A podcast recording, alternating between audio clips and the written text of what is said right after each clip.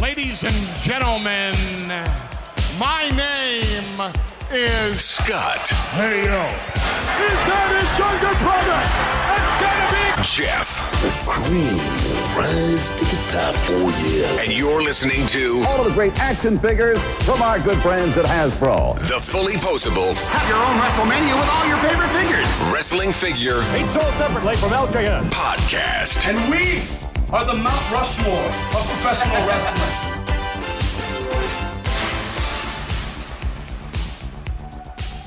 Hey, welcome to episode two forty-five of the Fully Posable Wrestling Figure Podcast, longest running episodic wrestling figure podcast going today.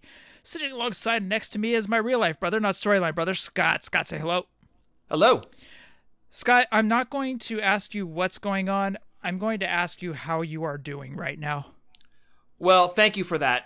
And I just want to give a, a shout out and a thank you to everybody that texted the other day. As we all know, the great Animal, one half of the Road Warriors or Legion of Doom, passed away this week. And man, you know what really sucks is when I wake up and I see six text messages from fellow wrestling fans, I know something's wrong. I, it's just, okay, it's a matter of who passed away. I, I knew it as soon as I saw that I had six text messages waiting for me when I woke up. And the first one I opened up was that Animal had passed away, and it hurts. Did I know Animal? No, of course not. But when you grow up with somebody on your television every single week and you admire and you respect what that person does, as was the case with Ultimate Warrior, as was the case with Hawk and Animal, and I could go down the list, Macho Man, Roddy Piper, Dusty Rhodes. It's one of those things that you think, okay, uh, you know, the more this happens, the more I'll get used to it. No, one hundred percent false. Everyone is a kick in the gut. But for some reason, Jeff, this one hurts more than the others did. And I'm having a really hard time processing it. Again, I did not know Animal. But what's crazy is we've been talking about the Road Warriors a lot lately, too. They always seem to come up in either a wish list or who's going to get the license to do Road Warriors figures. We talked about them in reference to the Dudleys last week, how some people say the Dudleys are the best of all time. I say that the Road Warriors are the best of all time. And it it it hurts. That's it's the only way I can put it. It hurts. Like you you feel the loss, but I felt like I grew up with them. And it sucks. And I hate losing my heroes. That is the worst part of this. And you and I always say all the time, if you have a chance to go meet your heroes, and of course, in the current climate with COVID, it's an impossibility. Signings are starting to come back a little bit. Guys, I'm going to tell you again, never miss a chance to go meet your heroes. That's all I'm going to say. If you have a chance to go meet your heroes, do it. Tell them exactly what they meant to you. I had the honor of meeting Animal, Jeff, you and I both did, on several occasions. And I'll never forget it. I was able to tell him, you know, I looked up to you as a kid. You are, and, and the, the term icon gets thrown around a lot, but you can't tell me that the Road Warriors are not icons in wrestling, specifically to the tag team portion of wrestling. The Road Warriors are absolutely icons. They're absolutely legends. And in my mind, they're absolutely the best team of all time. I'm going to miss Animal like crazy. And this is another reason that I'm so thankful for the network, the W W E Network, because our legends live forever and we can go watch any match of theirs that we want to at any given time. And I do want to say the W W E Network does have the life and death of the Road Warriors on now. And it's one of those things, go watch it. And I don't know if I'm speaking to the older people that listen to us, but I really hope that maybe I'm speaking to the younger people that listen to us too. Because if you didn't grow up with the Road Warriors, maybe it's hard to explain exactly how big of a deal they were. But I would stress to the younger listeners, go watch The Life and Death of the Road Warriors on the network. Just to get an idea of not only how good they were or how badass they were, but how they elevated tag team wrestling all around from the eighties to the day that they weren't wrestling anymore. they brought so much to the game, so much so that they inspired W W F. Now, this is arguable. This might be a, um, a, a little bit of a touchy subject, but they inspired a knockoff team in the W W F. W W F didn't get the Road Warriors until like ninety, ninety-one. But the W W F wanted them so bad, couldn't get them. They made Demolition. Now, that's my opinion. You could call them a ripoff, a knockoff, or you could say Demolition was original. But in my mind, and again, this is just my opinion, Demolition was born because of how dominant the Road Warriors were from Georgia to the A W A to the N W A to W C W. Demolition was born for that reason. And they were so good that when they came to Vince's promotion, W W F, they beat Vince's creation, Demolition, for the um, for the crown, I guess, of most badass tag team. They stomped Demolition basically out of the promotion, and Demolition was gone, and the Road Warriors stood tall. Enough with the history lesson.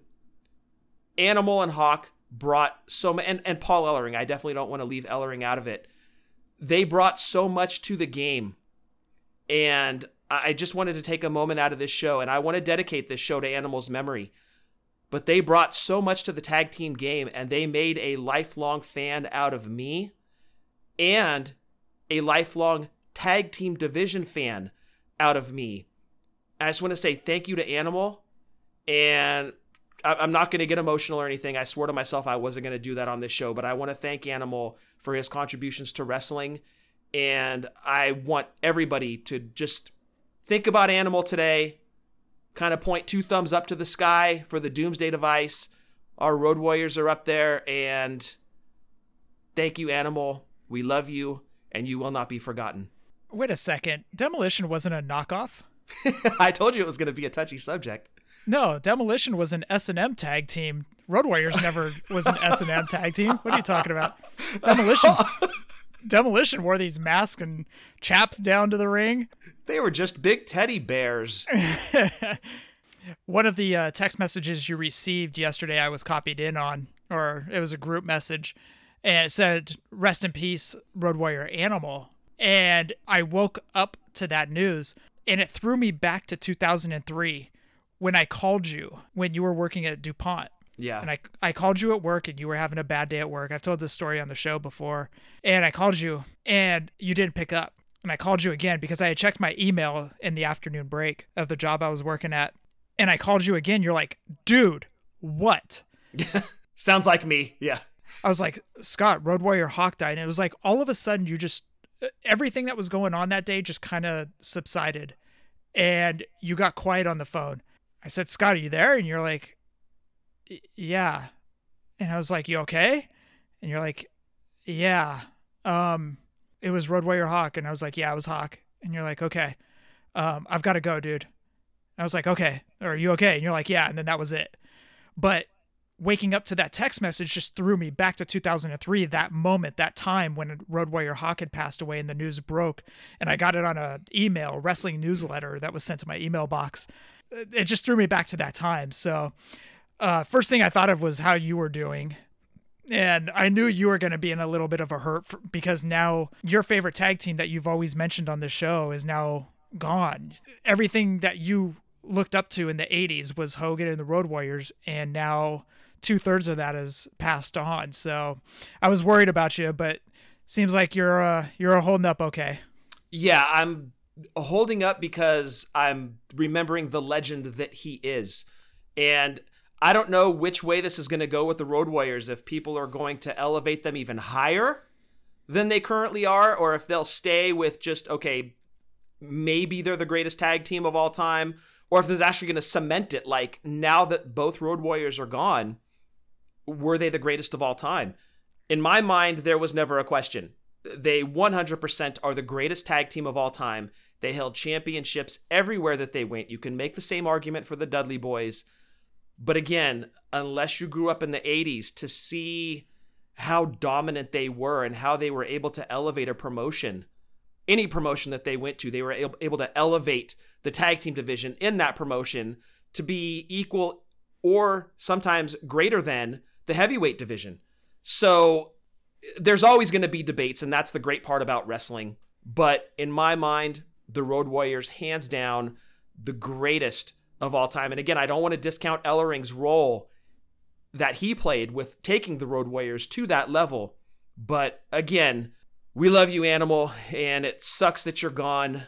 Rest in peace, big man. Rest in power. You and I used to argue all the time when we were kids who would win in a match between Rock and Roll Express and the Road Warriors. And of course, you and Big Dave were always like, oh, it's the Road Warriors. It'd be the Road Warriors. Like, nah, Rock and Roll Express will use their quickness and defeat them with the double drop kick, that vicious double drop kick. And uh, you and I always debated this. And for years, we uh, went on about this. And then it was that fateful night in Fresno.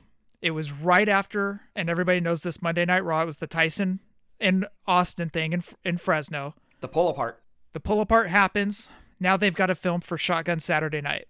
All of a sudden, here comes the Road Warriors. Scott pops. Then out next comes, managed by Jim Cornette, the Rock and Roll Express, and both Scott and I freeze. Like, wait a second. We stop dead in our tracks. And it's like that moment where you both are thinking the same thing, and we looked at each other and was like, holy crap, we're going to finally get the answer to our fateful question, who would win between Rock and Roll and Road Warriors? The match happens, Jim Cornette interferes, disqualification on Road Warriors win.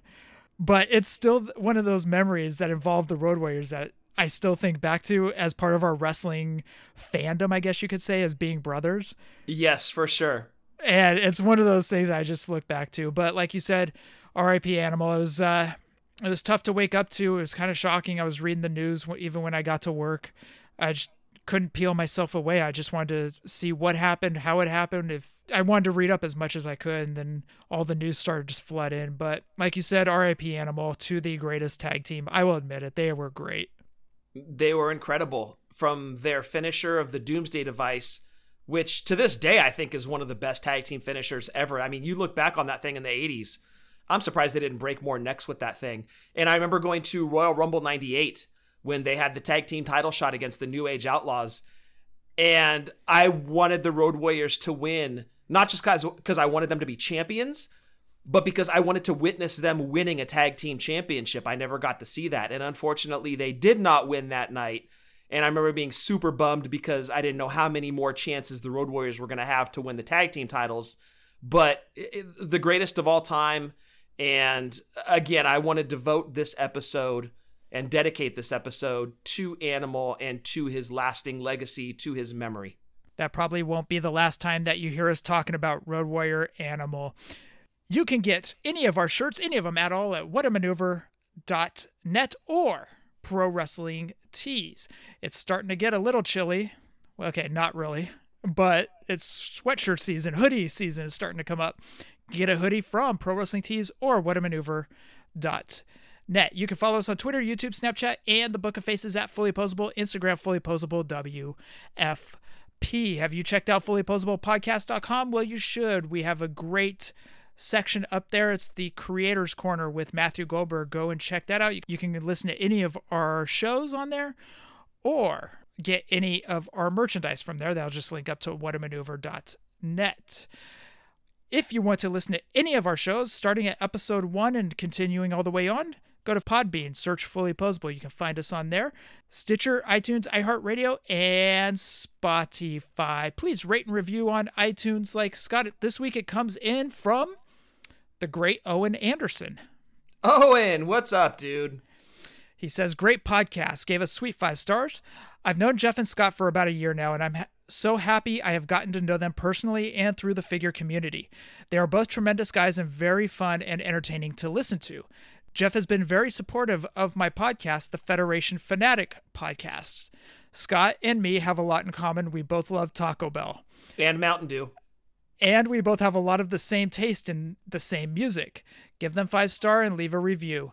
Two great guys. Thank you, Jeff and Scott, for what you do for the figure community. Two metal horns. He gave us two metal horns. That's awesome. Five stars and two metal horns from a great dude. Thank you, Owen. I feel like Owen might be one of the long lost tunes.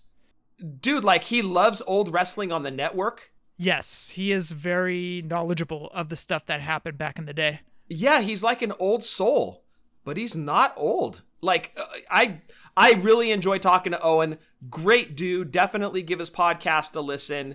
For somebody so young, you would think that he was a lot older, given his knowledge of the older W W F. But the dude knows his stuff. Give his podcast a listen for sure. Thank you, Owen, for the review. Yeah, thank you very much, Owen. It's always a pleasure talking to you. How did he feel about the Mexican pizza being taken away? Oh, outraged like the rest of us. Well, I think except for Jordan Cassatt. Jordan said it was overrated. But to Jordan's credit, he had a Mexican pizza for the first time post-announcement that they were killing it off.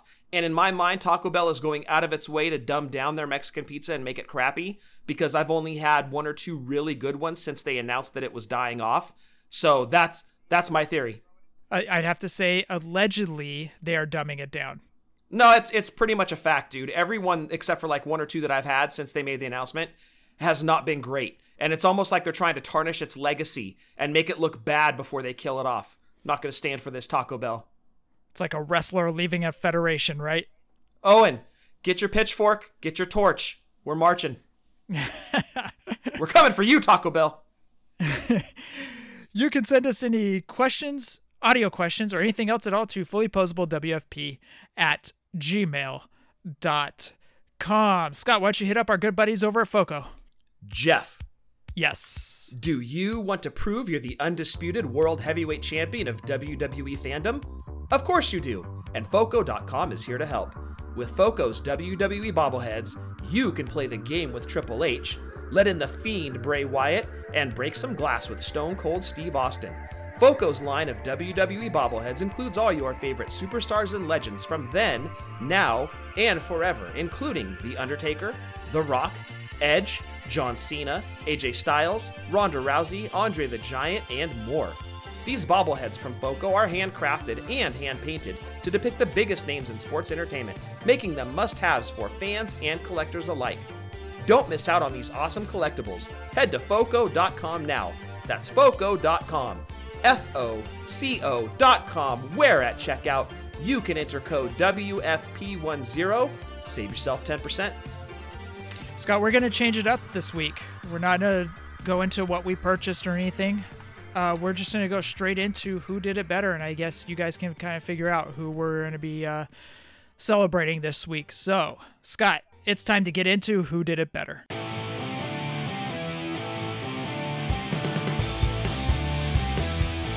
we really want to know is who did it better.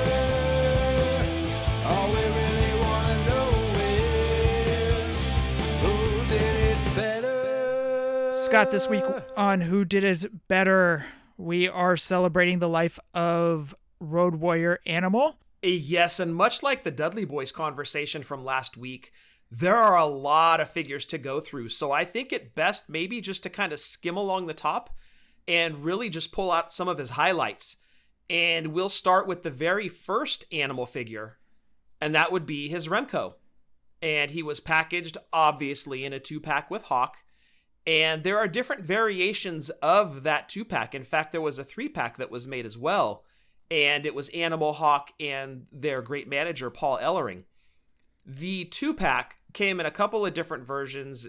There was one that came with like a silver ring. There was one that came with a sticker. There were also some that came with tag belts. And Jeff, unfortunately, you and I never got that set that came with the tag belts. I'm going to put that one on my wish list for one of these days. But mostly they were the same. Aside from the tag belts, the figures themselves had chaps and the the dog collars, which I thought was incredible. And for these figures coming out in nineteen eighty-five, they still stand up today in twenty twenty as two of the best Road Warriors figures of all time. Would you agree? Very much so. Even with the squishy heads. Yeah, even with the squishy heads, you're right. But overall, the playability of them, for, and we've talked about the playability of Remco's many, many times on this show, but movable at the legs, movable at the shoulder joint so you can move their arms, movable at the waist. You could uh, move their squishy head. Incredible figures. Playability was off the charts, as all Remcos were. So really, right out of the gate, a very, very strong offering for the Road Warriors. Moving on, their next figures would have been from Hasbro. And these are the ones that if you were a kid in the nineties, chances are really good you had these in your collection. The knock on them is that they had the shoulder pads molded on. The knock on the Remcos, I guess, would be that they didn't come with shoulder pads at all.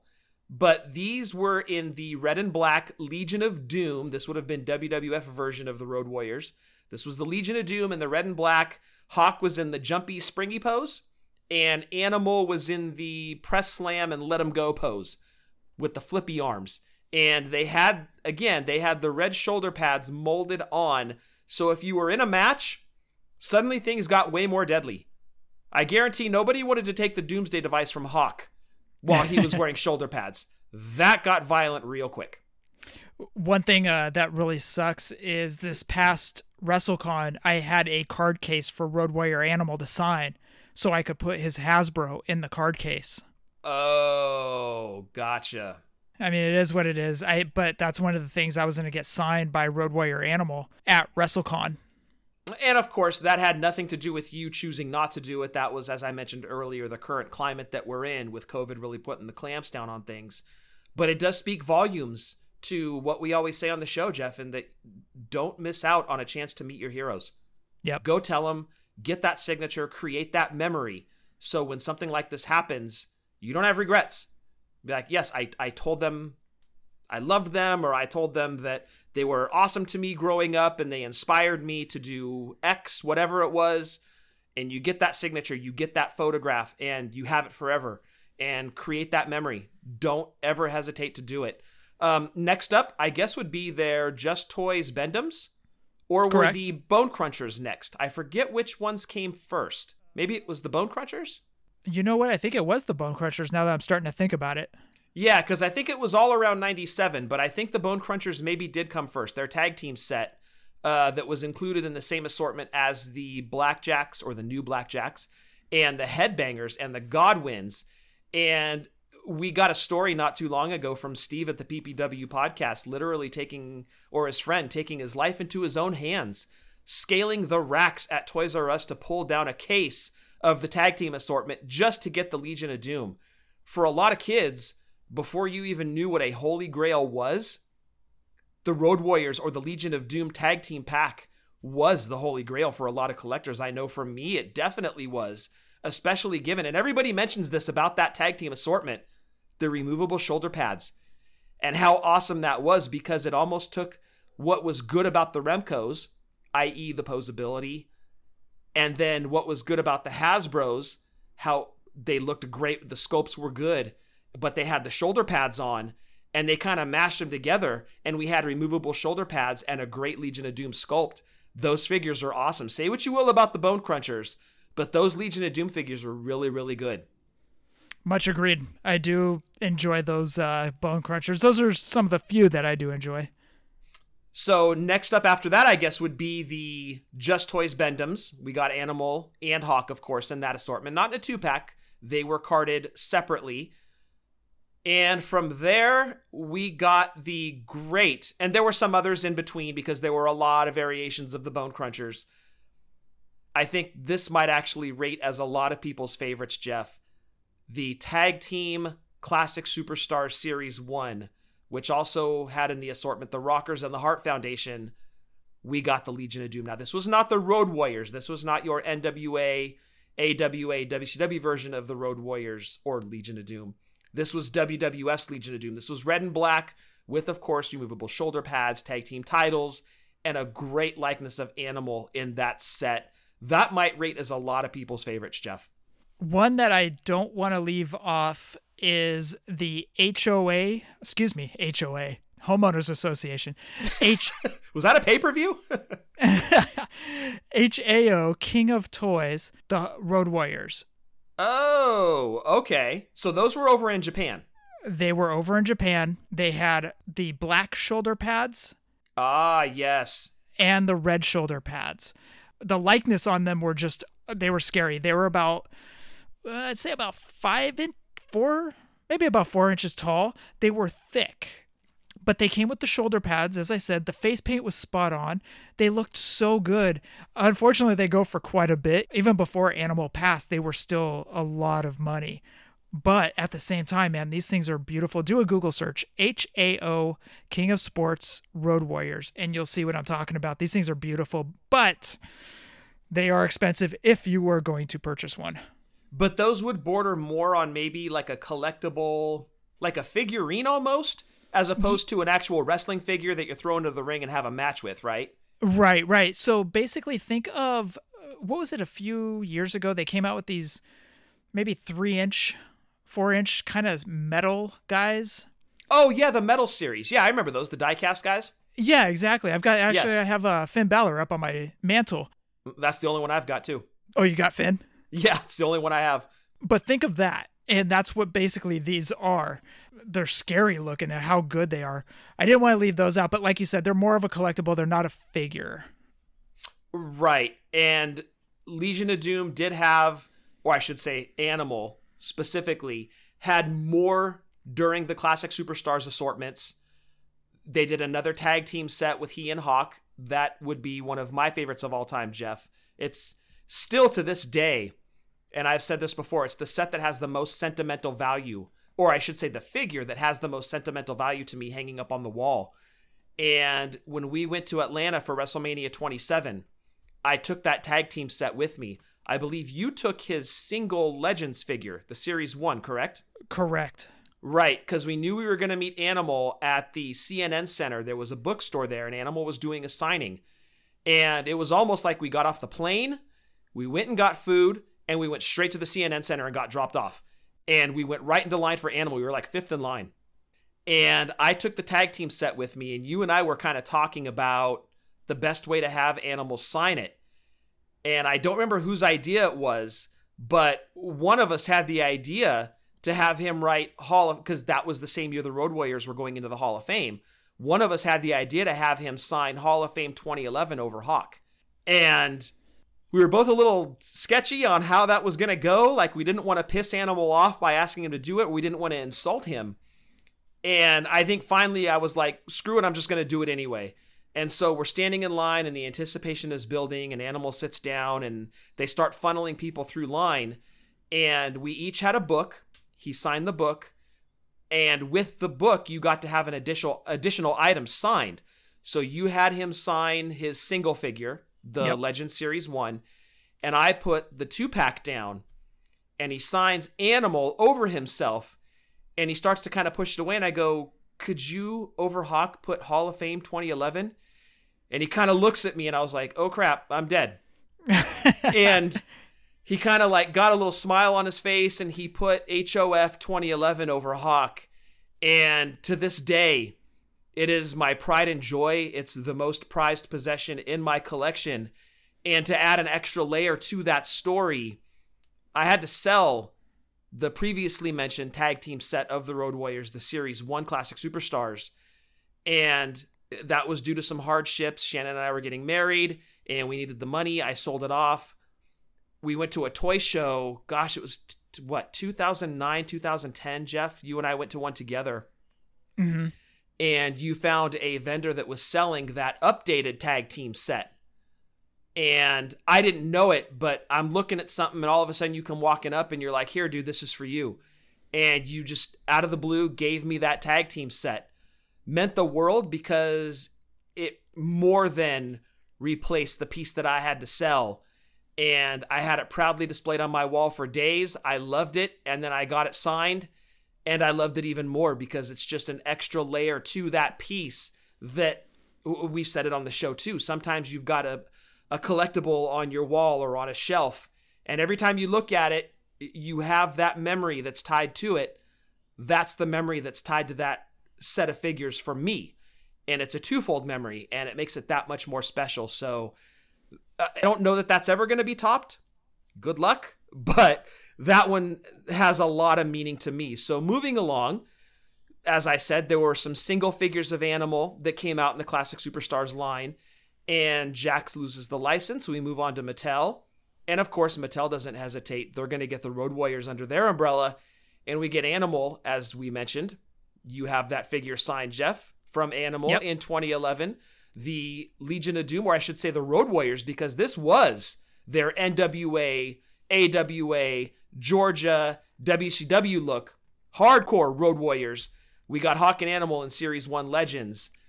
And other people might have that one as their favorite animal figure of all time. It's outstanding. It's fantastic. Um, there's actually a funny story behind that. So back in twenty eleven, like you said, we went to the C N N Center, got that signed, but he signed in black Sharpie. And if you look at the Legends figure, Animal is wearing black shoulder pads. And black tights. And black boots. So the autograph really doesn't stand out. So I've never been a fan of that. Well, long comes paint pens into my life. And I had an extra Animal Legends figure. Took it to Dallas with me. Had him sign it. The funny thing was is I go up and I drop the paint pen down. And I put down the figure. And Animal picks it up and he starts to sign. And he looks over at Celeste. And he goes, dude, are you having your girl carry around all your figures? I was like, yeah, it's okay. Just sign. Mind your business. Yeah. Don't don't worry about the situation over here. Just put pen to plastic. Let's go. And so, you did have a schedule to keep, to your credit. He goes, man, you owe her big time. Now, Scott Hall originally said, man, you owe mama a steak dinner. He's like, man, you owe her a dinner, or you owe her big time for carrying around all the, all of that stuff, because walking around, not with suitcases, but lots of bags, I should say. But that's a funny memory with Animal. Another memory I have with Animal, Animal left the Cow Palace. Oh, boy. Yes, I was going to mention this. There was a Wrestle Reunion show back in two thousand seven at the Cow Palace. It was a debacle. You can actually find stories about it online. Uh, there were some write-ups about it, about how horrible it was. I mean, from Friday to Sunday, it was just horrid. Anyways, Animal gets there. Here's what's going on regarding everything on on Sunday. Animal looks at one of the fans that was there and he goes, hey, can you give me a ride back to the S F O? I want to get out of here. And Animal just took off. He got a ride from the fan. He didn't even stay for the signing. So that day when we were all there to get his autograph, he was gone by the time we got there. I actually have a little piece of the puzzle to add to that story. Yes. I was standing there when Animal was negotiating his ride to the airport. And I walked up with my Wrestle Reunion lanyard while Animal was doing all this, because I had my autograph ticket for him. And I go, Animal, would you please sign this?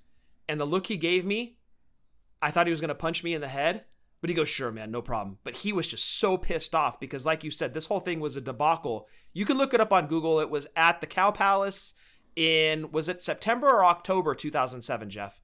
Uh, October of two thousand seven. Okay, and it was called Wrestle Reunion. I've never seen a line, like, aside from WrestleCon, this was WrestleCon before WrestleCon was a thing. And the lineup that they had was insane. But the promoter bounced out of town. It was Friday, Saturday, Sunday. Promoter bounced out of town before the whole thing even started. Guys were showing up. Guys weren't getting paid. Guys started basically setting up their own tables and collecting cash for autographs from people that had autograph tickets already that they had already paid for. So if you really wanted a guy, in some cases you had to double pay. It was insane. So yes, Animal was clearly frustrated that day, still signed the lanyard for me, but I saw him negotiating the ride and he was just about to take off when I hit him up for the autograph. That's right. That's right. I remember yeah. that. Yeah, he was pissed. And a mad Road Warrior is not who you want to be on the other side of. Stone Cold was also there, but they had already paid Stone Cold ahead of time. So he kept yes. to his word and signed everything. Goldberg too. Goldberg was also there, but they had prepaid him. So he showed up. So yeah, if you guys ever want to go back and kind of get some history about that debacle of two thousand seven, just go onto Google. You can find it. It's the Cow Palace two thousand seven Wrestle Reunion. So Scott, I must ask you, what is your favorite Road Warrior animal figure? Well, let's let's continue on just a little bit further. We got a set of great Elites, and this is one of the best animal figures ever made. That animal is outstanding. It's Legion of Doom animal. It's red and black, but man, if you said he was your favorite, I wouldn't be able to argue that at all. It is outstanding. It's got the red and black shoulder pads, red and black gauntlets around the wrist. I'm actually looking at it right now because I have that signed as well. I'm looking right at it. He's got the yellow, black, and red face paint. He's got the snarl on the face, very similar to the Legends figure, which is also to my left right now as I look, where he had the green and black face paint. And like we said, black shoulder pads, black tights. Yes. Uh, yeah, it's an awesome looking figure. I mean, the red and black shoulder pads just pop off of it. The deco that they yes. use, the paint that they use just looks fantastic. Yeah, it's a beautiful, beautiful figure. And they did have a battle pack as well, which totally makes sense. If you've got a two-pack and you have a license to do the Legion of Doom or the Road Warriors, of course, put them out in a two-pack. And so Mattel did. And these were actually in their blue outfits, which they didn't do very often, was more like ninety-five, ninety-six Road Warriors when they were on Nitro. It was more of a W C W look. They didn't really do blue in W W E. And that was the battle pack version. The coolest part is these were basics that came with removable blue shoulder pads. Beautiful figures. I had actually passed on those, Jeff. Didn't have the money at the time. And I want to throw a huge shout out and thank you to Ryan Belial, who heard that story on the show and sent me Hawk and Animal with the shoulder pads from that battle pack. I've got them. I love them. A huge thank you again, Ryan. I love those, those figures. I cherish them. Thank you very, very much. And that's just kind of a skim over on all of the great Road Warriors, specifically animal figures that we've gotten over the years. And now, unfortunately, the way people are, when there's a tragedy like this, there are those people, I'm not even going to call them collectors, there are those people that just try to cash in and sell off their figures of the person who has passed away for a crazy amount of money. And I don't agree with it. I, it. It's it's happened every single time a legend has passed, and it makes me sick every time it does. It just shows you're out to make a buck. You're not in this for the love of the sport, the love of the legends, nothing, and I don't respect it. That's just my opinion. But gun to my head, I had to pick one. I'm going to go with the tag team set that Jeff purchased me. This is not the tag team series one Classic Superstars. This is the special edition Classic Superstars that came out after that, that had a different deco on the Road Warriors. And I'm going to pick that as my favorite Legion of Doom set. Uh, specifically, that would be my favorite animal figure. I'm going to put number two, the Legends Series one animal. And two A, right behind that, is going to be the Elite animal in the red and the black. And that'll be my top three, Jeff. I'm looking on eBay right now, and the amount of Road Warrior animal figures have sold for just in the past couple of days is insane. The uh, Elite that we were talking about in the red and black just sold today for one hundred ninety-nine dollars and ninety-nine cents. Now, uh. today is September twenty-fourth. Okay, so if you have the Animal and Hawk set from the Jax Classic in the blue, someone bought that for one hundred fifty dollars with thirteen dollars and sixty-five cents shipping. So that was, they bought the set for one hundred fifty dollars because they were individually carded. They bought them separately? Separately. Okay. So the the other Jax aren't selling as well. Like the one where he was in the Jax Classic and he had those horrible looking shorts. Oh yeah, Legion of Doom two thousand. Yeah, that one sold for twenty bucks. There is the one though that was autographed that sold for one hundred bucks with fourteen ninety shipping. Okay. So the the prices have gone up a little bit. I'm looking because I've seen some of these prices before, and they definitely weren't that high three weeks ago, whatever it may be. So, yeah. And of course, Jeff, we don't want to forget the great wrestling buddies. Oh, absolutely not. Yeah, they're not really figures, but they're universally loved. Everybody loved the wrestling buddies. So we've got to throw the Road Warriors in there too. And I'm sure there there have been bobbleheads of the Road Warriors. There have been pins. This is just kind of an overview of all of his really, really cool action figures that have come out. And it really begs the question of what's next. What's next for the Road Warriors line of merchandise? They've got shirts up over at Pro Wrestling Tees. But now more than ever, I think fans are really going to start clamoring for somebody to grab that Road Warriors license and make some kick-ass Road Warriors figures. Personally, if you release any set of Road Warriors, I'm going to buy them. I will even buy the Y M C A version of the Road Warriors in their, their little police hats with the chaps and the whole. I will buy any Road Warriors figures that you put out from any version of Road Warriors, Legion of Doom. You name it, I'm buying it. Who's going to get the license? Somebody has to grab that license and make Road Warriors figures. But how are they going to go about and get that license is the question. Did Road Warrior Animal not want to sign with W W E and get a Legends deal? Or was he protective and didn't want to figures to come out from Storm or Super seven? Whatever it may be, who's going to be the person that's going to be able to snag that license? That's going to be the question. Uh, yes, but you look at the Road Warriors, and I've said this about The Fiend, Bray Wyatt, there are certain guys that have a look. They were made to be action figures. Ultimate Warrior, Bray Wyatt as The Fiend, Finn Balor as the Demon King, Macho Man Randy Savage, larger-than-life characters, and of course, Legion of Doom with the face paint and the shoulder pads and the spikes and the dog collars, the chaps, and most importantly, the tag team titles. Somebody needs to grab onto this history and give us more figures. We've been clamoring for more Road Warriors figures. Now's the time. Jump on it. The people that loved Animal want more figures, not just of Animal, but of Hawk. We want to celebrate the Road Warriors again. We need figures. It would be great if Super seven or Storm or somebody was able to finally get that license and make fig- We've been hounding this subject for, gosh, Jeff, the better part of a year. And Animal has passed. People want to celebrate the Road Warriors legacy. We as figures collector, we as figure collectors want to do that through buying more versions of the Road Warriors as action figures. Somebody's got to pick up that license. And I do want to mention before we we go off of the who did it better, you and I made a joint purchase for the shared collection today, Jeff.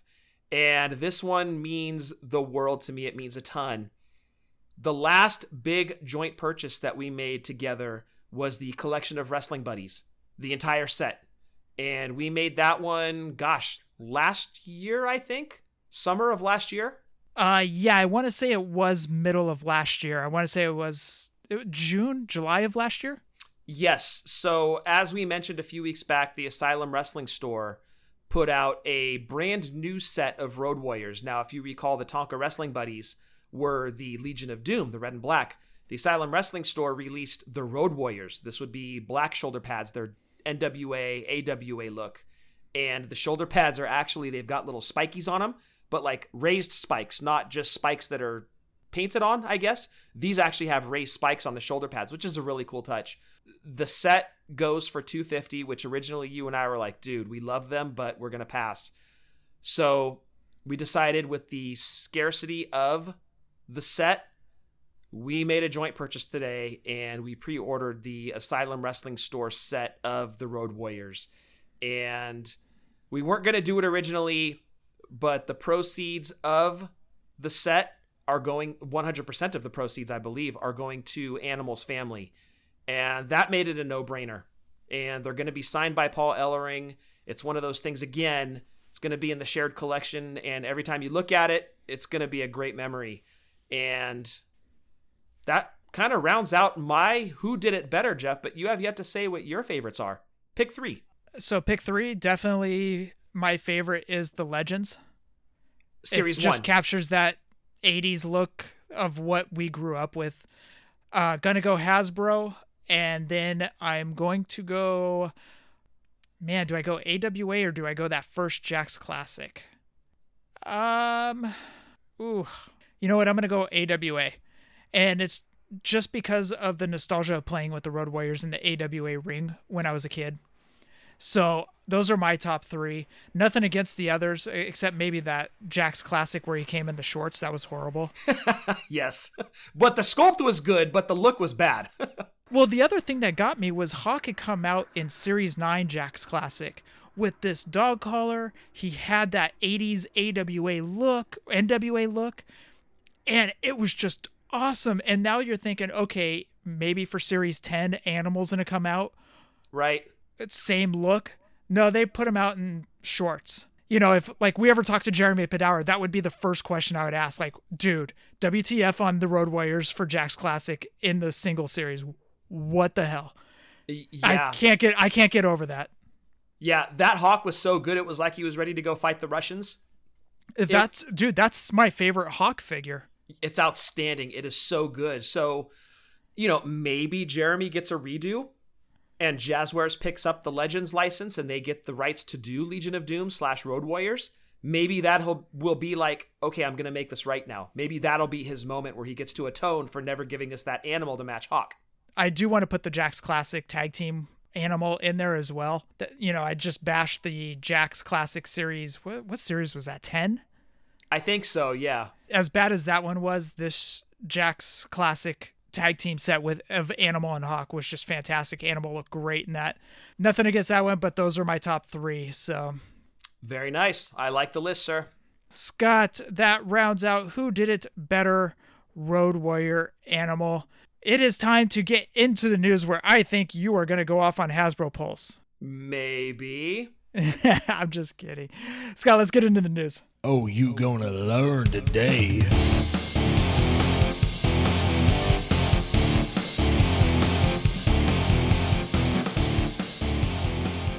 Scott, before we get in the news, why don't you hit up our buddies from Manscaped? Yes, guys, head over to manscaped dot com. Load up your cart with everything that you need to keep yourself looking fresh and smelling fresh. You can get their trimmers, their lawnmower, their shears, the weed whacker, along with all of their deodorants and lotions, everything to keep you looking and smelling fresh. Load up your cart and at checkout, use code W F P twenty, save twenty percent, and get free shipping, manscaped dot com. And Scott, what do you have for our other toy lines? For other toy lines, Jeff, first off, really the only toy spotting that I had for the week, aside from the previously mentioned Road Warrior set that we bought from the Asylum store, I pre-ordered, as did you, the Cobra Commander Supreme figure from Hasbro Pulse today. And let me tell you, I was panicked that this was going to be a shit show. Here's why. They gave their premium members, which, let me do a little bit of backstory on that. To become a premium member to Hasbro Pulse, you pay them a one-time fee of fifty dollars. That is yearly. You pay that fifty bucks. That gets you free shipping, and in this case, a day early to pre-order the exclusive figures. Well, really, the only Hasbro line that I purchase personally is G I Joe, so I'm not going to pay fifty bucks to basically get the right to get the figure a day early. Not going to do it. So I skipped that, and I waited until today, which today is Thursday, the twenty-fourth. I waited until today with great nerves and woke up this morning fearing I wasn't going to get the figure and starting to think, shit, maybe I should have spent the fifty bucks. Super nervous, but I jumped on nine o'clock, as did you, Jeff. And I was texting back and forth with you because figure went live at nine a.m., which to Hasbro's credit, nine a.m., boom, figure's up for sale or pre-order. I get through the entire checkout process rather quickly, actually, except when I go to check out and pay, the little wheel starts spinning. And I don't think anything of it. I'm like, okay, a lot of traffic. This will probably just take like thirty seconds to two minutes. I'll just wait. So thirty seconds, still spinning. One minute, still spinning. Minute and a half, still spinning. Two minutes, still spinning. Now I'm starting to get a little nervous, and I start texting you. And I think that's where you want to kick in with the text messages so people can see how big of a freak, nervous Nelly I am when I have a Cobra Commander Supreme figure sitting in my cart that I cannot purchase or I think I've purchased. This was absolutely hilarious. So during all this, I'm swamped at work and I'm trying to get through work. So I jump onto Hasbro Pulse and I get this message that says, be right back. And it was at eight fifty-eight. Scott texts at eight fifty-eight and it says, the site went weird with quote unquote right back message. I replied back within eight at eight fifty-eight, says, yeah, that's what I keep getting. Scott says, oh, these dicks. Sorry, Hasbro. At nine oh one, I reply back, okay, I'm in. Scott says, at nine oh one also, same, in line trying to check out. Scott texts two minutes later, it's spinning, on complete order. I text back a minute later at nine oh four, says, same here. Scott says, this can't be good, at nine oh six, and then follows up with, mine is still spinning. I said, not one bit, mine is still spinning as well, at nine oh six. So now I'm starting to get a little bit more swamped at work. So Scott replies, no emails confirming the order. Now, mind you, Scott has been sitting here f- for about five minutes with the checkout still spinning. Scott replies back still at nine oh seven, still spinning. Scott replies at nine oh eight, I effing hate this shit. At nine thirteen, Scott says, I'm stressing the F out. followed up with over a goddamn toy. Now, mind you, I'm still working and I have Hasbro Pulse up in another screen, to which I reply, holy crap, dude, this is ridiculous. Scott says, I'm not touching shit until I either fails or goes through at nine fourteen. I said, someone is still saying that they are still up at nine fourteen. Scott says at nine twenty-two, still spinning. Now, mind you, this is still going on, and I'm experiencing the same stuff over here. Yeah, the checkout button was clicked by both of us at like nine oh one. Like, we had the figure in our cart and checked out really quick. And then complete pay, it just starts spinning. At nine twenty-eight, Scott says, okay, when I brought up the page in another window, it said limit reach, so I figure it's going th- to go through. At nine thirty-one, Scott says, tried it again and it said limit reach, so it's clearly seeing my purchase. Just hasn't processed yet. At nine forty, Scott says, oh my God, it's still effing spinning. forty minutes later, I'm stressing out. Now, at nine forty-five, I mentioned to Scott that Christy Petrillo got his Cobra Commander. Scott says, W T F. Scott replies, I'm concerned because I haven't gotten my confirmation email, but I try to purchase again and it says limit reached.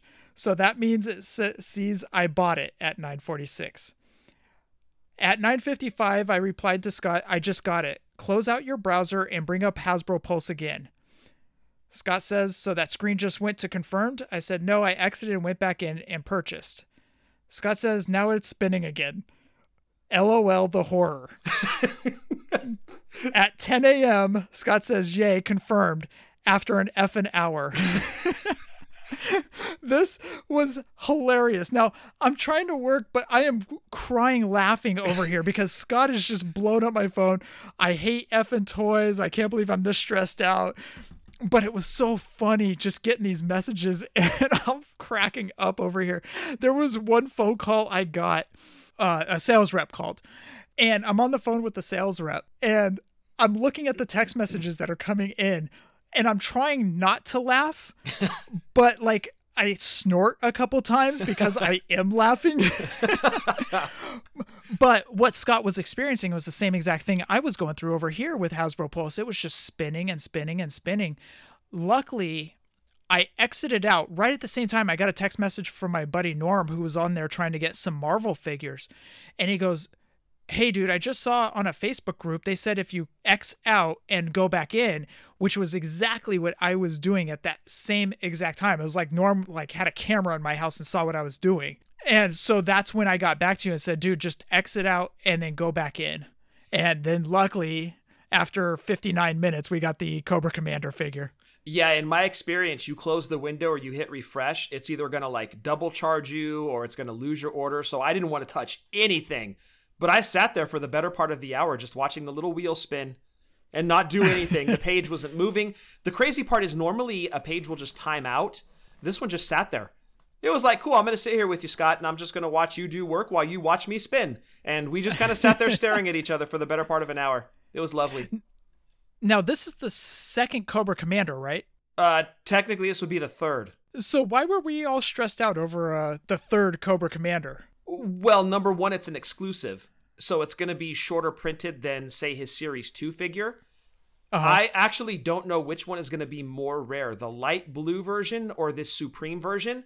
But this is like the Cobra Commander Series two figure on steroids. Between the figure itself and the detail on it with the cape alone is amazing. But the boxing on it, too, the packaging is next level. It's almost like what you would get at a Comic-Con, which... this figure could very well have been what Hasbro was going to give away or sell at Comic-Con this year, and they just held it out until PulseCon. So anyway, there's more to look forward to because they're going to have a G I. Joe announcement. We're going to know more figures, so that'll, of course, be in the news next week. But as you've experienced with us over the last few months, with the scarcity and the hysteria involved in trying to get these G I. Joe figures, I'm looking at you, Target. It creates that nervousness that like, okay, I'm if I'm not on just at the right time with the right broadband connection, I'm going to miss it. And that's why my nerves were starting to get frayed. Like my wheel is spinning. It's not going anywhere. I'm an hour into this process. Did I just get screwed again? So I guess you could still go on and pre-order it. I was actually reading up until like a few hours ago where people were still going on and getting their pre-orders in. And I, I, I guess it's available through Saturday. So good on Hasbro. They did well on this one. Limit one per customer. So that was the fun, I guess that would be one word for it, fun of getting that Hasbro Cobra Commander Supreme figure today. Thank you for giving me my laugh, dude. Because as I said, work's been a bear lately. And that was a great mental break, these text messages that are flying in from you, and I'm experiencing the same thing, but I can't, I'm trying to reply back to you, and then I'm uh, getting blown up on email and phone and just anyways, but I'm seeing these text messages come in and I'm just dying laughing. So thank you for breaking up the monotony of work today. Well, I'm glad that my stress could be your humor. So your your stress levels was my entertainment. Thank you. Excellent. Moving on in the news, Funko Pop announced their New York Comic-Con exclusive, and it's going to be G I. Joe's very own Beachhead, and it's actually going to be a shared exclusive with Target, so you will be able to get the, the Beachhead G I. Joe Funko Pop at both New York Comic-Con and Target. Jeff, this one might interest you. Super seven is making a Rob Halford figure. Oh. Yes. Mister Judas Priest himself, Rob Halford, is getting a Super seven figure, which just, it blows my mind because I'm so excited to see who's next. I'm hoping we get like Rob Zombie. That would be an incredible looking figure. We've gotten King Diamond, uh, not just in the three and three quarter inch form, but in the Ultimates as well. So now my mind is racing. Are we going to get a Rob Halford Ultimate figure? Which would be incredible because when you go look at his figure, this is like British Steel Rob Halford with the little hat, the the gloves, the armband things, the leather pants. It screams eighties Judas Priest, and it's incredible. So Rob Halford getting a Super seven figure. Scott, we have breaking news.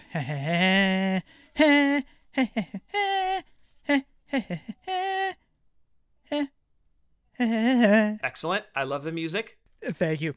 From the Full Force podcast, mask to debut in G I. Joe Transformers movie. Whoa. Okay, wait a second. Wait a second. Transformers and G I. Joe both had their own film franchises. Transformers, granted, was like five movies. G I. Joe was two. So the plan is to make a G I. Joe and Transformers crossover movie. And at the same time, they're bringing Mask into it? That's what it appears from the Full Force. It says, breaking news, Mask debut movie rumor. Mikey Sutton has revealed that discussions are going on that... I can't... Oh, I cut off, darn it. I have to check out the Full Force YouTube channel after we're done recording, but... Ooh, nice little teaser there, Jeff. Go follow Full Force Podcast. Now, this begs the question, Jeff. Now that that news has broken about Mask crossing over into the G I. Joe Transformers movie... Does this have anything to do with that post that Cena put up on his social media a while back where he put that picture of Mask? I say yes. Well, the interesting thing about Cena is, is he is in the new Suicide Squad movie coming out, I think, next year. He plays a role in that. His character that he plays in the Suicide Squad movie just got a deal with H B O for his own show. Whoa. Yes. So if Cena is involved with Mask... and involved with the Suicide Squad, wow, that dude's going to be busy. I mean, to be part of that universe, the G I. Joe, well, let's not forget he was also in the Transformers movie. Uh, he was in Bumblebee. Yep, that's true. So he was already in that universe as a character, could very well be involved in Mask, would not surprise me at all if he played Matt Stryker. And, to boot, is going to be involved with D C with the Suicide Squad. And getting his own show on H B O, obviously H B O Max, they're doing the whole D C thing now. Man, look at Cena go. Good for him. He's going to be playing Matt Stryker, the wrestler? Uh, no, no, no. No, Matt Stryker from Mask, Jeff. Oh, okay. Gotcha. Sorry. I had actually forgotten that that was a person in wrestling. My apologies to Matt Stryker if he's listening. But yeah, that's that's incredible news. Good for Cena. If only the camera could see him. Ah, I see what you did. Moving on. And this isn't really news per se. I just thought it was kind of interesting. There's a Facebook group called Retro Wrestling Figures. There's a dude in that group. His name is Spencer Smith.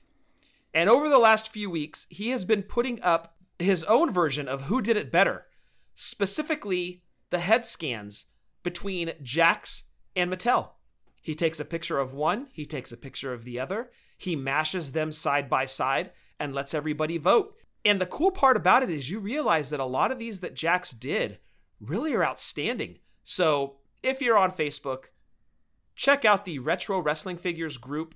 And Spencer Smith is just making it happen. There's a few that he puts up every day.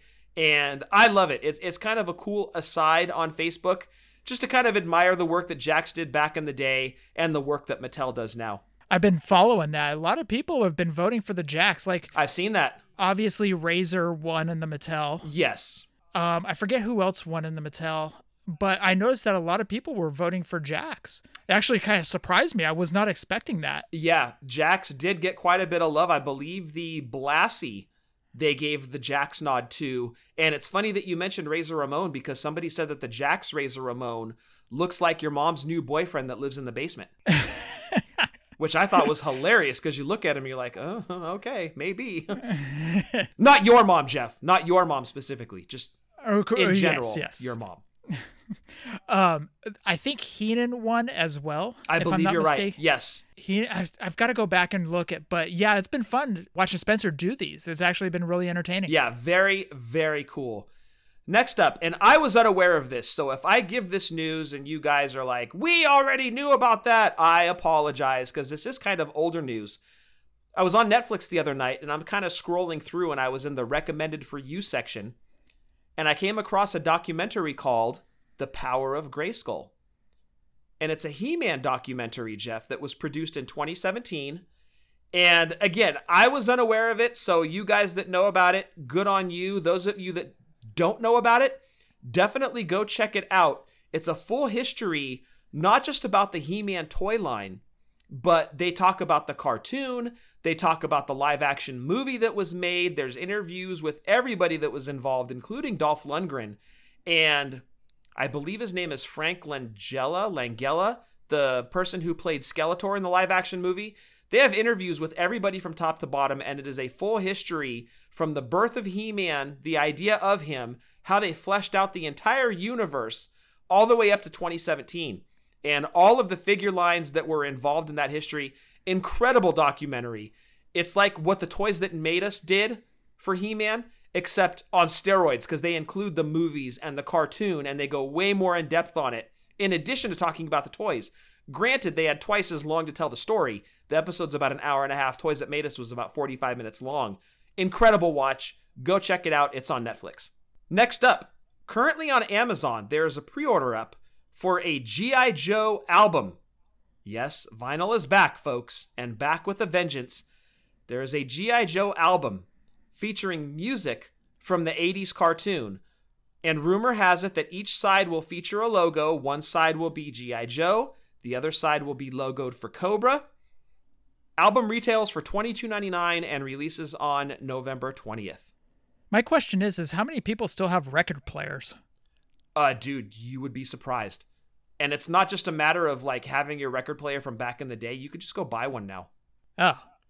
And you know, if you're interested in buying a record player, I would suggest talking to Randy, your tag team partner. He has record players for sale? Uh, no, but he can give you good information on what to look for, what not to look for. Oh. Yeah, he's a, a, a vinyl buff. So if you're interested, which I kind of am, uh, go talk to your tag team partner, Randy. He'll have some good information there for you, Jeff. I'll just listen to the album on YouTube. What? It's all about Spotify, dude. Come on. Is, minist- is Ministry doing any songs on there? Is Kiss? How about Kiss? Eskimo Callboy? I hope they are. That'd be cool. Hey, is that Lynyrd Skynyrd, man? Moving on. Lego announced on Batman Day, no less, that they are making a Batman eighty-nine Batwing that comes with minifigures of Joker, one of his goons, and Batman. This would be from the Batman eighty-nine film directed by Tim Burton. We all know it. We all love it. They are making a full-scale, bat- well, not a full-scale, it won't be an actual Batwing, but a large-scale Batwing with three minifigures. How did you get through that without laughing when you said bat wings? Because I was waiting for you to crack the joke when I was done. Okay, okay. Glad we're on the same page. Would you like to explain what bat wings, aside from being the Batwing in the Batman movie, Jeff, would you like to explain what bat wings are? Should I go to Urban Dictionary and read it? No, moving on. You should have declined my offer there, dude. What's wrong with you? In probably my favorite non-wrestling figure news of the week, Hasbro Marvel Legends announced that they are releasing retro two-packs that are coming in a three and three-quarter inch scale. They're going to be under the Kenner label, Jeff. Ooh. Kenner. We haven't spoken that name in ages. But here comes Hasbro out of nowhere, dropping two packs on us in three and three-quarter inch scale, no less, from the toy legends themselves, Kenner, basically the creators of the three and three-quarter inch hysteria. They're going to come in a comic-inspired box. They're going to retail for twenty bucks per two-pack. And inside the comic-inspired box, each figure is going to be individually carded on a full-color card. They are meant to be reminiscent of the Secret Wars figures. And I don't know if you're familiar with Secret Wars, Jeff. Secret Wars, back in like the mid-eighties, was a comic series that spawned a line of action figures. Announced so far, the two packs, Spider-Man and Electro, Cyclops and Iron Man, and Captain America and Black Panther. And if you get a chance, go check these figures out.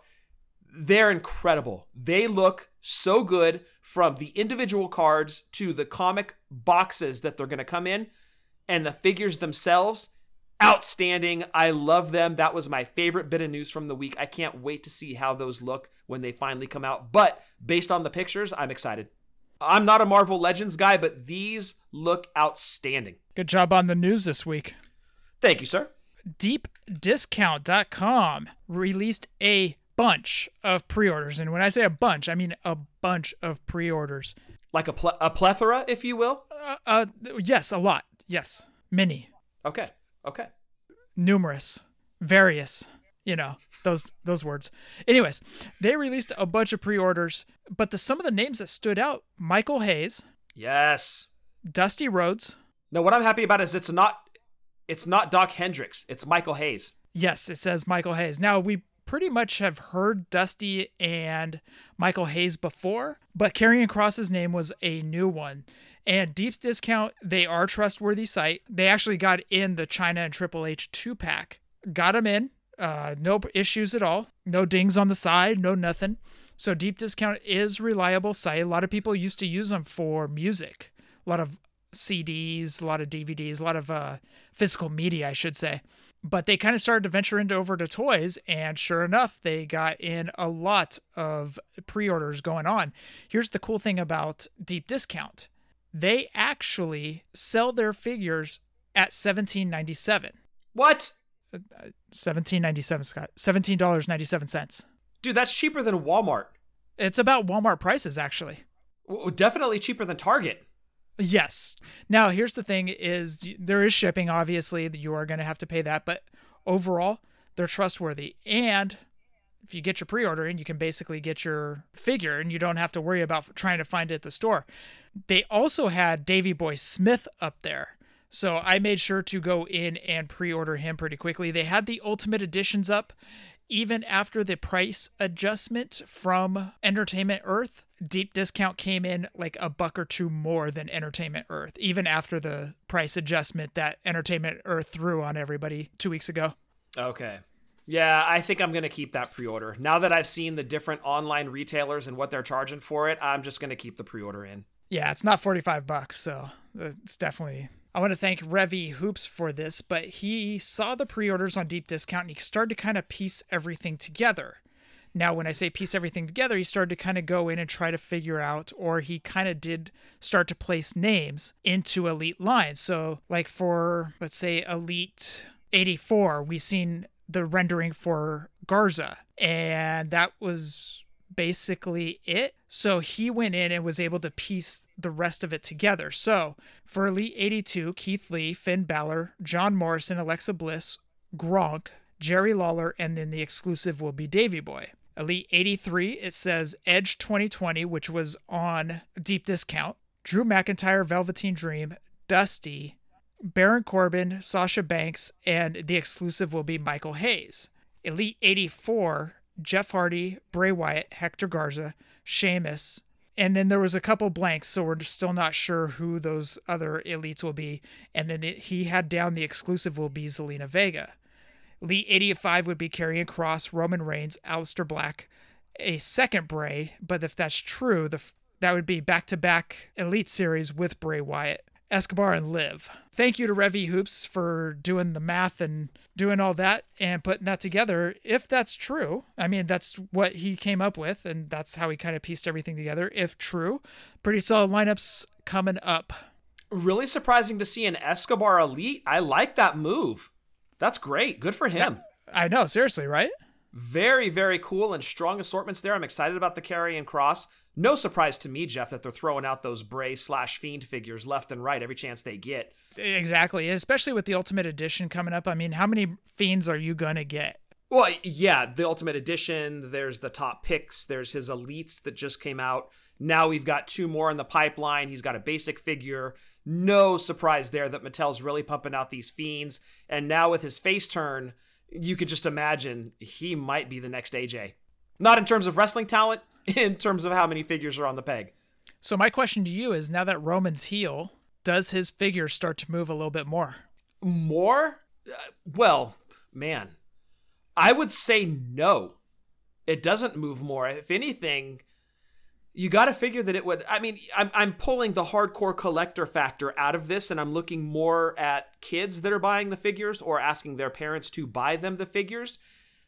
I don't know that, that kids clamor for heels.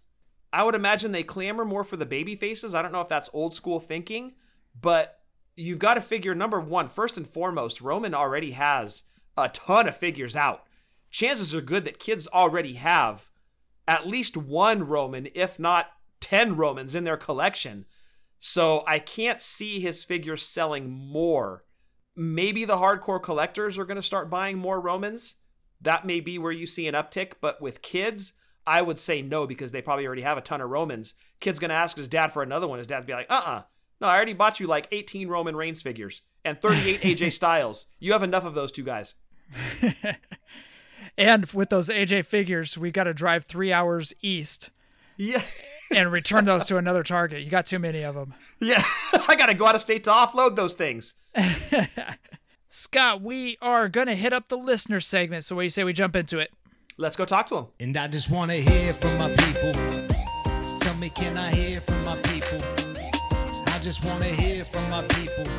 And I just want to listen to the listeners. Scott, first audio comes in from Justin Summers from the Wrestling Cheers podcast. Let's see what he's got to say. Hello, Scott and Jeff. This is Justin Summers from the Wrestling Cheers podcast with another listener's question. I want to know, are there any wrestlers that currently do not have a wrestling figure to their name that you would like to see a wrestling figure for? And of what announced figures are you anticipating for their first figure release? One wrestler, I can't wait until he gets a figure, even a simple micro brawler, which you do not have to count for this question, but none other than Danhausen. Even just a simpler Even just a simple micro brawler would be awesome to see, but even maybe an F T C figure or whoever can make one. And then of people who are getting their first figure, and I'm granted they got a figure through F T C, but I'm going to count the man formerly known as Rayro, but one half of the Viking Raiders, Eric. It's going to be really awesome to see him have such a badass looking figure. And he is from my home area. Speaking of which, before I go, I want to thank you guys for plugging Wrestling Cheers and to maybe go into it a little bit more depth and a chance to plug the show myself. Wrestling Cheers talks about wrestling in the Northeast Ohio independent wrestling scene. We preview shows and we review shows from this territory, mainly Absolute Intense Wrestling from Cleveland. And then to fill in all the other weeks, we have interviews and certain discussion episodes. So it's a really niche audience, but Absolute Intense Wrestling in Cleveland, Ohio is a pretty big company on the national level with a lot of great exposure, and a lot of great talent coming up through the territory. A guy like Johnny Gargano was at my very first independent wrestling show in two thousand eleven. I've been watching him ever since. Many other names such as Ray Rowe and E C three, also from Cleveland, but we've had many different names travel through the, the area. So it's a good area to keep your eyes out for. And I have had interviews with many different wrestlers, such as Gregory Iron, Ethan Page, Marco Stunt, Danhausen, Veda Scott, Smart Mark Sterling, and many others. I could potentially be a podcast for you, especially if you're an Ohio player.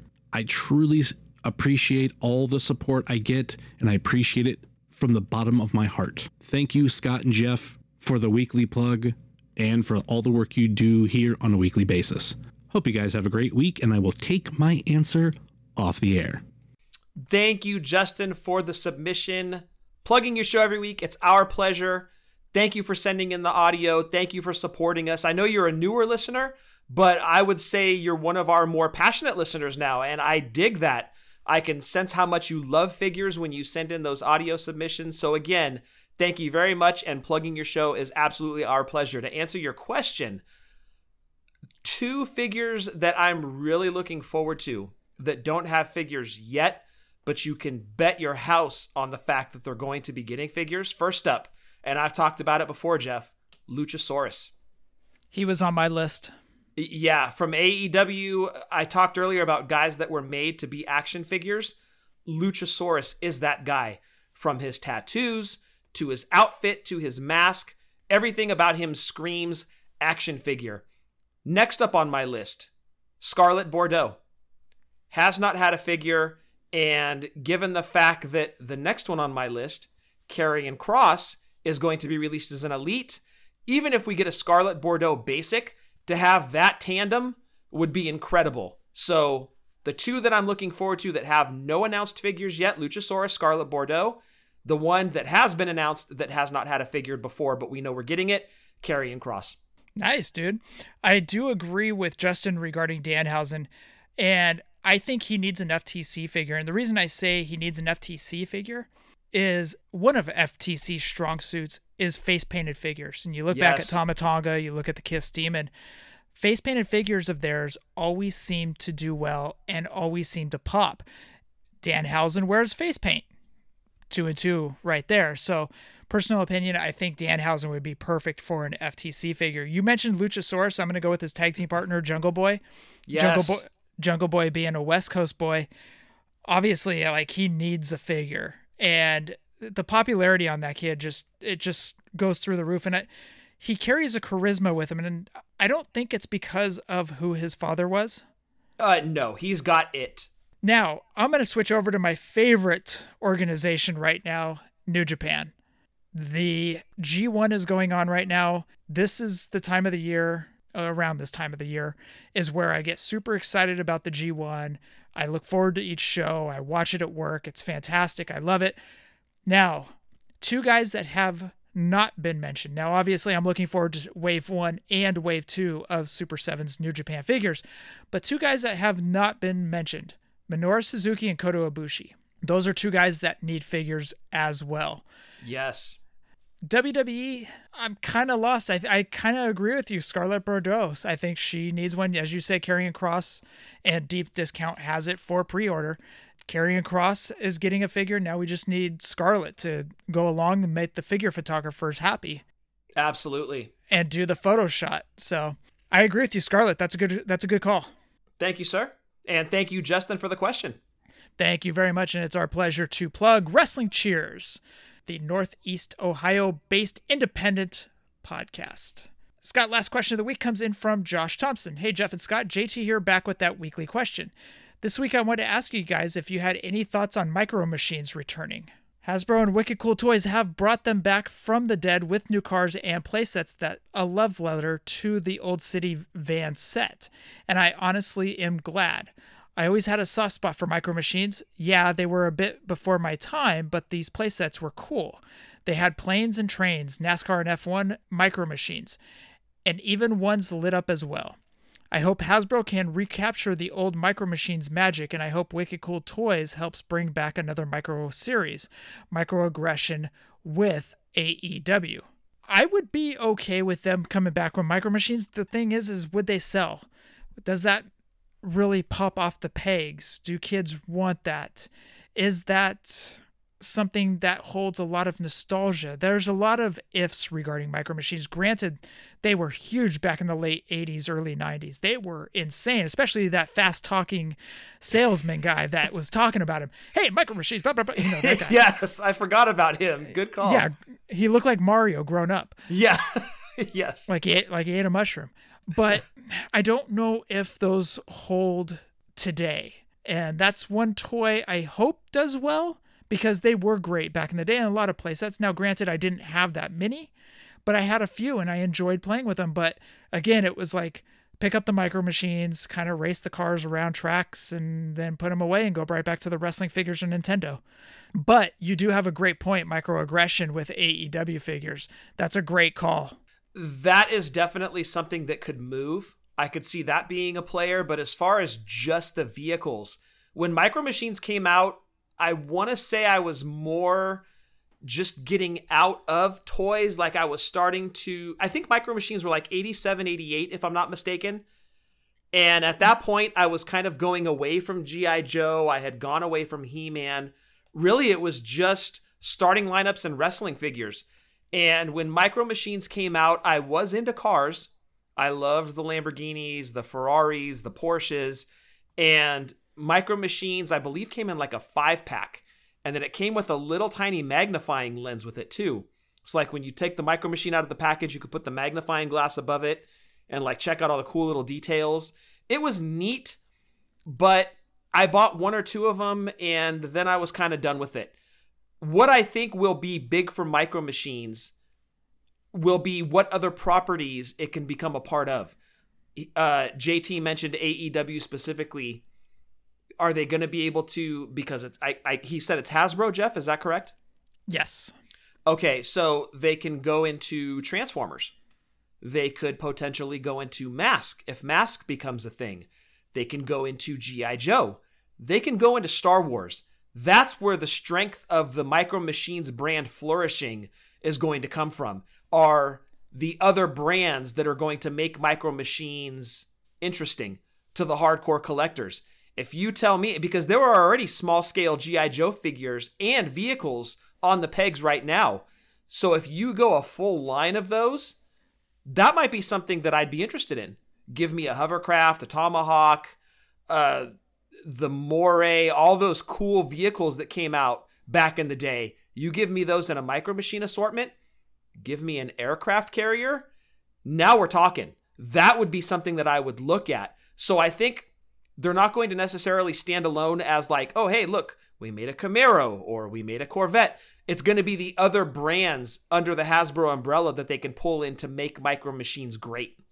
One thing that is not on Wrestling Toy Tracker dot com is Micro Machines, but over there you can find Hasbro, Galoob, L J N, Just Toy Bendems, Retros, and Defining Moments. You can check out the prices over there, where they take the prices of carded and loose figures from eBay, from sold listings, and then they plug it into a database, and this computer does a bunch of calculations, and then it spits out the average amount. So if you are in the hunt for any of those old school figures, check out Wrestling Toy Tracker dot com to get the prices of those. Again, Wrestling Toy Tracker dot com, or on Twitter at toy underscore trackers. Scott Eaglemoss. Yes, guys, if you have a pop culture or W W E fan in your life and you're looking for a gift for that certain someone, look no further than Eagle Moss. They offer a huge assortment of different properties under their umbrella, including D C, Star Trek, Battlestar Galactica, and of course, W W E. You can get Legends, you can get current superstars, you name them, they've probably got them. If they don't, I'm sure they're coming, and when you subscribe to their service to get the statues delivered to your door, they will give you the display ring to put all of those statues in. If you're an M O C guy like me and Jeff, it's got a full color box, plastic window on the front to see the beautiful statue inside, and a full color magazine on the backside. Give them a follow on Twitter at Hero Collector underscore. Scott, let's go through our podcast buddies, Breaker and Bane. Dude, did you know Bane was Bill Venus? Wait, what? Wait, what? This news just broke. So this is like the Spider-Man meme where they're pointing at each other and we've got Bane on one side and Bill Venus on the other? Yeah, Einhorn, Finkel, Finkel, Einhorn, that type of thing, you know? Whoa. So Bane's alter ego has actually been antagonizing Brian Breaker, myself, the guys over at the Doing the Favor podcast. I, I'm just I'm just in shock, dude. So, wow. This was like when Hulk Hogan became Hollywood Hulk Hogan. Or when Hulk Hogan became Hogan Machine. Or Hulk Machine. Or Mister America.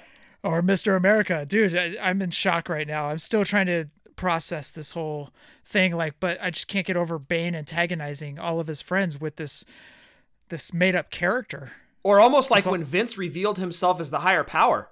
Like, exactly. Bane, he's like ripped off the hood and he's like, it was me all along, Breaker. Like, right. My goodness, I can't believe it. I know. Only a man that has an alter ego like that would like Radical Skedaddle. Wait, I like Radical Skedaddle. Yeah, and you have Squat. Yeah, but Squat likes Jaeger. And Radical Skedaddle. Well... more Jaeger than Radical Skedaddle. But we do want you to check out Breaker and Bane over there. They do toy talk, wrestling talk, and they have a guest in each week. So check out Breaker and Bane Power Hour on iTunes. Also check out Breaker's Back to the Nintendo, where he plays Nintendo games. Also, Bill Venus, that we were just talking about, a k a. Big underscore Bane, his two-face split personality, has a podcast that's called the No Holds Barred Podcast, with Bill Venus Bane. Bane Bill Venus. Triple that, B. That guy needs an action figure. Funny you mentioned that. Go check out go check out Bane's Twitter and you might see one on there. Also check out our buddies at Doing the Favor, Eric and Barry. Dude, it sucks. Eric and I made the playoffs, but we were in two separate brackets in this fantasy baseball league. And we both lost. Sean and I, special guest Sean and myself, lost by three points. Oh, by three? That sucks. Yeah, and it was supposed to be us in the finals, dude, because, like, our two teams were just insane. Our only loss came at the hands of Eric, and Eric was six and one. We were six and one. Uh, we had the most points in the league, but we lost by three points, dude. Oh, that sucks. And then Eric lost his bracket as well? He lost in his his bracket, so it sucks, dude. It was like two teams that were destined to meet each other in the Super Bowl, and neither one makes it. Oh, that's crap. It's like when wildcard teams get into the finals. I hate when that happens. Well, you know, what you have going for you is it was a shortened season, so maybe over the length of a full season, situation might have been a little bit different. Yeah. Whoever wins the championship gets an asterisk. Yes, absolutely. Like Barry Bonds' home run ball. Put a Whoa, big asterisk on it. No, don't don't you ever speak ill of Barry. That was still one of the greatest moments of my life, was you and I seeing his sixty-eighth home run. That was pretty cool, dude. That was pretty now, cool. I had never seen a stadium like that where it came to a dead stop. But anyways, yes, and whoever wins their fantasy leagues in baseball this year, they get an asterisk. It's like, Oprah, you get an asterisk. And It's a participation trophy, really, folks. That's what that is. But I do want you to check out doing the favor dot com. Over there, they've got U P Cs, old shows, and other things going on over at doing the favor dot com. Also, I want you to check out the P P W podcast. This past week, they did a creator content, and they had Rant with Ant on there. Oh, very cool. So is he full-time podcasting again? You'll have to check out the P P W podcast to find out. Nice teaser, sir. Check out Positively Pro Wrestling Podcast with Steve and Eric. You heard him earlier. You heard the sweet velvety voice of Justin Summers over at the Wrestling Cheers podcast.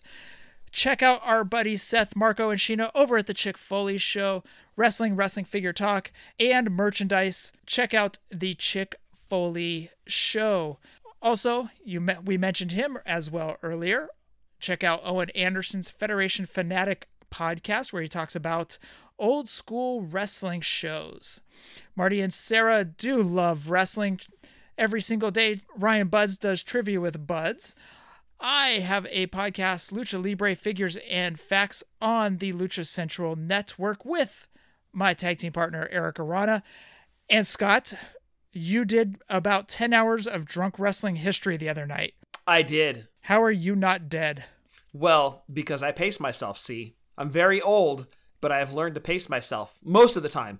Nola would be an exception to that. I'm sorry, Xavier Woods, if you're listening. Regardless of that, yes, we did, I would say, six shows this past Saturday. That'll be released. We still do once every other week. That is going to be changing, I believe, November first. We're going to go back to the weekly format. We've got enough in the hopper. We've done enough recordings. We're going to be able to go weekly through the remainder of the year, and I believe that starts November first. The most recent episode that you can download is American Badass Undertaker. We detail the rise and, yeah, you can't really call it a fall, more of maybe a going away of the Badass Undertaker. Highlight some of his matches, his SmackDowns. Give it a listen on Twitter at wrestling underscore drunk. You can download the latest episodes and any of our episodes anywhere that you find fully posable. Wrestling underscore drunk, where we're not always accurate, but we are always drunk. And last but not least, I do want to throw it out to Rucker and White Marty over at Boot to the Face, my good friends over there. Scott, roll call. Yes. First and foremost, as we do every week, the great, the amazing Jason Wolf. Give him a follow on Twitter at Jason W L F, or better yet, just head straight to his website, Doyle, D O Y L E, draws dot com. You can get in touch with the man himself, commission him for a project. You can buy his prints, some of his amazing sketch cards. You name it, it's on there. Get in touch. If you need artwork, Jason is your guy. Again, on Twitter at Jason W L F, or head straight to his website, Doyle, D O Y L E, draws. And rounding out Roll Call this week, want to throw it out to our good friend Jeff Maxfield. You may remember we mentioned his Sofubi figure that he came out with, I believe it was last year, they did a Kickstarter on. He's doing a Kickstarter this year for a project called Neo Fighters. What are Neo Fighters? Things are heating up for this year's Neo Fighters Battle City Tournament, a wrestling tournament in which a match can break out anytime, anywhere. Teams of three are showing up far and wide to compete to see who will be crowned the winner. This series plays off of some of Jeff's favorite concepts from sci-fi creatures throughout time, as well as wrestling and classic video games. The figures are hand-sculpted by Jeff and are being produced by Mile High Sofubi. They are set in a simple but universal pose with a single articulation point at their waist for creative play and display. Each figure stands in at just around two inches. The Neo Fighters are compatible with many modern minifigure series, so get ready to throw down with your collection.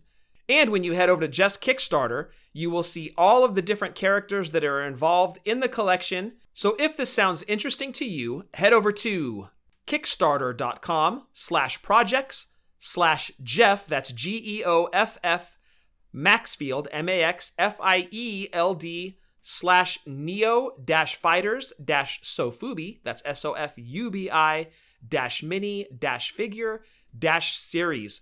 Or just friend him on Facebook, Jeff Maxfield, G E O F F, M A X F I E L D. And he's got the links up on his Facebook. Give him a look. Cool stuff here. Go fund his Kickstarter if this sounds interesting to you. And Jeff, that rounds out Roll Call. So Scott, for episode two forty-five, anything else? R I P Animal, we love you. We miss you. You will live forever in our hearts. Stay safe. Stay healthy. Fig License twenty sixteen, and happy toy hunting. Thank you to everyone for listening to episode two forty-five, hashtag Fig Life. Adios. Uh,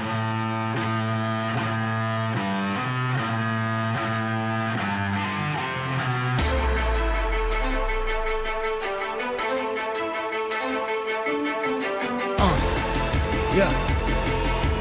Fully posable. Let's go. Jeff and Scott, the two brothers, busting out the ring, but we don't take it out the box, M O C. Happy toy hunting, we'll see you next week. We're the O Gs of W F P. fully posable. Thank you all for listening. It ain't no storyline, real life siblings. So everybody go and do your toy spotting. Hashtag Fig Life, adios from the Kings.